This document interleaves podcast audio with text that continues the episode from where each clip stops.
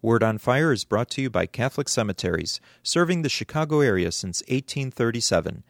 This is Cardinal Francis George, and I invite you to join me for the next few minutes to reflect with Father Robert Barron on the Word of God, which is the Word on Fire.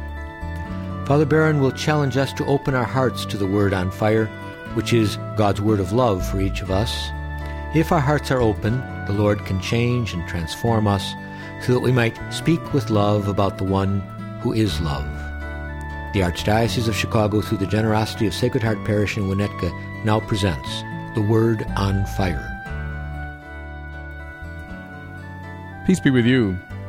Friends, I want to begin today with that wonderfully pithy and lucid passage from St. Paul's letter to the Romans. It's part of our second reading. Paul says, Love does no evil to the neighbor. Hence, love is the fulfillment of the law. Love does no evil. Hence, love is the fulfillment of the law. Paul, as we know, studied at the feet of Gamaliel, the leading rabbi of his time. He would have studied the Torah, the law. He knew an awful lot about it. In fact, his whole life was ordered to it in light of his experience of Jesus risen from the dead, Paul didn't abandon the law. Rather, he resituated it, he recontextualized it. And here we can hear it at the end of the letter to the Romans. Christ's coming, he saw, did not negate the law, it fulfilled it. Why? Because Christ, in his own person, was the law. What I mean is, he was the meeting of faithful Yahweh and faithful Israel. What made the law fail? That Israel never responded adequately to Yahweh. But now, finally, in Christ, this happens. Now, what did this fulfillment look like? It looked like love. That's what Paul saw. Love was the point toward which the whole of Revelation tended. Love is what Jesus embodied. That's why he's the fulfillment of the law. Okay. So, what is love? As I've said a hundred times before, love is not a feeling. Love is not a sentiment or a velleity. Love is an act of the will. It is willing the good of the other as other and then doing something about it.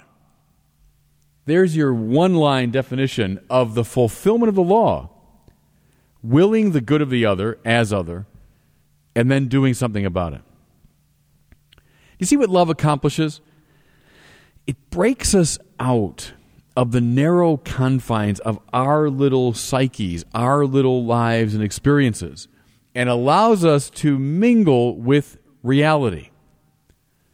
Think of a seed that goes into the earth and breaks open and thereby mingles with the earth in a life producing, life enhancing way.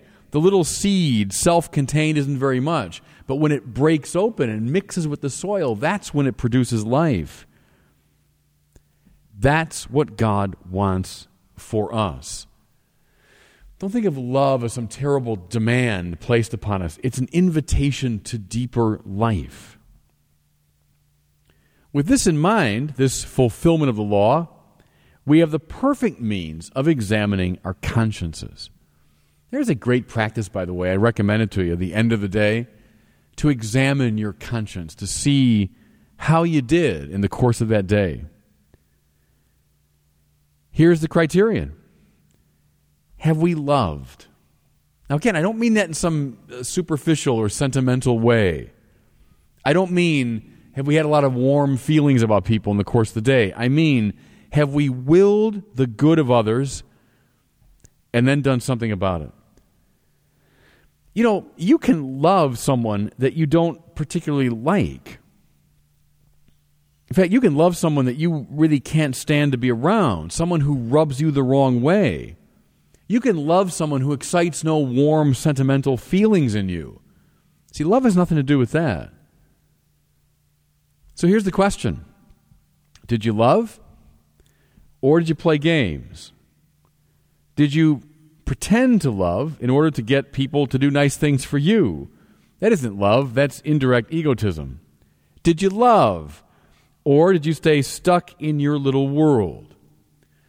All of this now comes from Paul's very powerful, pithy statement of what fulfills the law. Now, in light of that, I want to turn to our first reading and our gospel reading because they both have to do with a touchy issue, a difficult issue, one that we all wrestle with.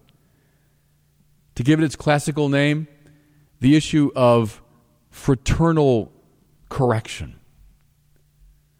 When, how, to what extent do we correct those who are in a morally reprehensible or dangerous situation?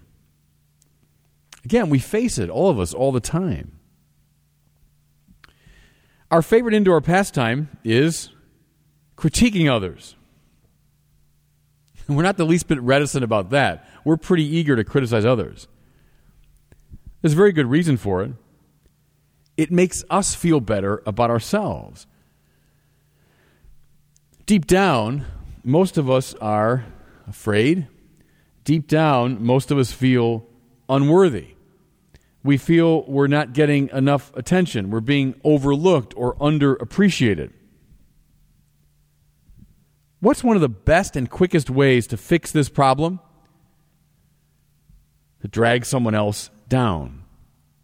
The lower they go, the higher we appear and feel by comparison. You all know that. We all do it all the time. The lower someone else goes, the higher I appear and feel by comparison. And so we gossip, backstab, insinuate, spread rumors, scapegoat, and we listen with eagerness to other people doing the same thing. Let's face it, fellow sinners, we get a kick out of this more than almost anything else. I mean, there are entire industries based upon this dynamic. Watch much of television. What we don't do is confront people directly. And this, too, for rather obvious reasons. You know, someone's doing something that bugs us or that's morally wrong, dangerous. We'll talk about them, sure. Drag them down to others, sure. But direct confrontation, that's too emotionally threatening. We might get critiqued in return. We might lose a friend, etc., etc. Whatever value we get out of putting someone down emotionally is offset or more than offset by these negatives. That's why we don't do it. Okay. What if we looked at this issue as I've been describing it in light of Paul's criterion of love? Willing the good of the other is the fulfillment of the law. What if we looked at this phenomenon of critiquing in light of love? We would see first this that fraternal correction is necessary. Fraternal correction is necessary. If somebody is in a bad way, doing something dangerous, on a negative or self destructive path, the move of love would be to correct them. Now, you see why. It's willing the good of the other. To remain silent, never to say anything, to talk about the person behind his back in a non constructive way is not a move of love. Think of a parent whose child is on a very self destructive path. The parent who never speaks, never acts, never corrects, deeply irresponsible parent. So, both the first reading and the gospel remind us we have to overcome our reticence about fraternal correction, even though it remains permanently a difficult thing. We hear from the prophet Ezekiel. Boy, it's strong language. If a brother of yours is on a destructive path and you don't warn them, well, they will go to their death, he says, because of their sins, but you will be held responsible. Or again, If a brother or sister is doing something morally reprehensible and you warn them, well, they will die because of their sins, Ezekiel said, but you will be saved because you warned them. Now, I know in our cultural framework, our individualist framework, we can retreat rather easily into our own privacy. Oh, that's none of my business. But it doesn't work that way in the body of the church. As I've often said, we're interdependent cells and molecules and organs in this one body.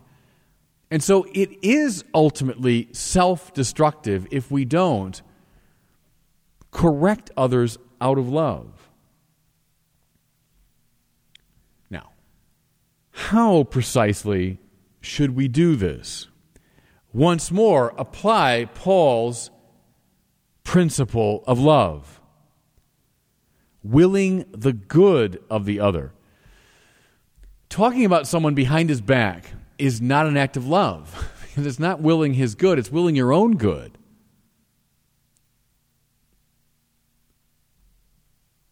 Whatever that is, this move of gossiping and backstabbing, whatever it is, whatever it accomplishes for you psychologically, it's not an act of love.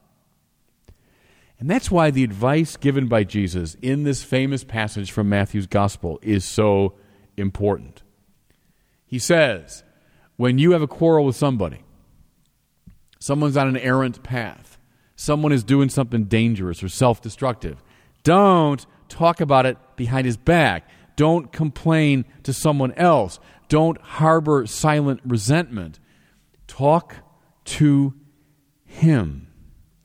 There's the first move. It's very simple to say, but man, is it hard to do. I know it from my own experience. We all know it from our experience, but I also know it from years of, of counseling people. Years of giving advice when people say, Father, you know, this person's really on a bad path, or this person's doing something that really bothers me. What should I do? And that first instinct is, well, talk to him, talk to her. Nobody wants to do that because we want to avoid the hard press of love. Now, Jesus said, suppose you do that and the person doesn't respond. What do you do next? Well, then start backstabbing, then start gossiping. No, no, no, no, no. No, no. Then bring it to one other person. See how restrained he is. How he's keeping this thing from turning into a scapegoating frenzy. Go to one other person. Bring that person in. Maybe he or she has sensed the same danger, the same problem. If that doesn't work, only then bring in the church. Now, mind you, the church, not the gossiping community, not everybody. No, no, bring in that community of people who are committed to helping this person. This is very, very powerful and important advice to all of us because here's a moral question we all face all the time What do I do when someone is on a self destructive path or when someone is doing something that is deeply annoying or hurtful, what do I do? A, don't do nothing. In other words, don't retreat into, well, it's not my business, uh, I'll just gossip about it. No, no, no, no, no. You are morally obliged in love to do fraternal correction. But then, how do you do it? Do it in this loving manner recommended by Christ.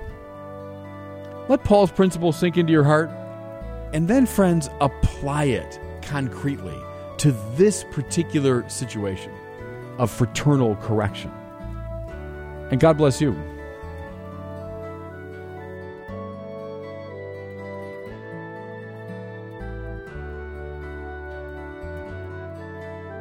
I hope that you were moved today by the word on fire.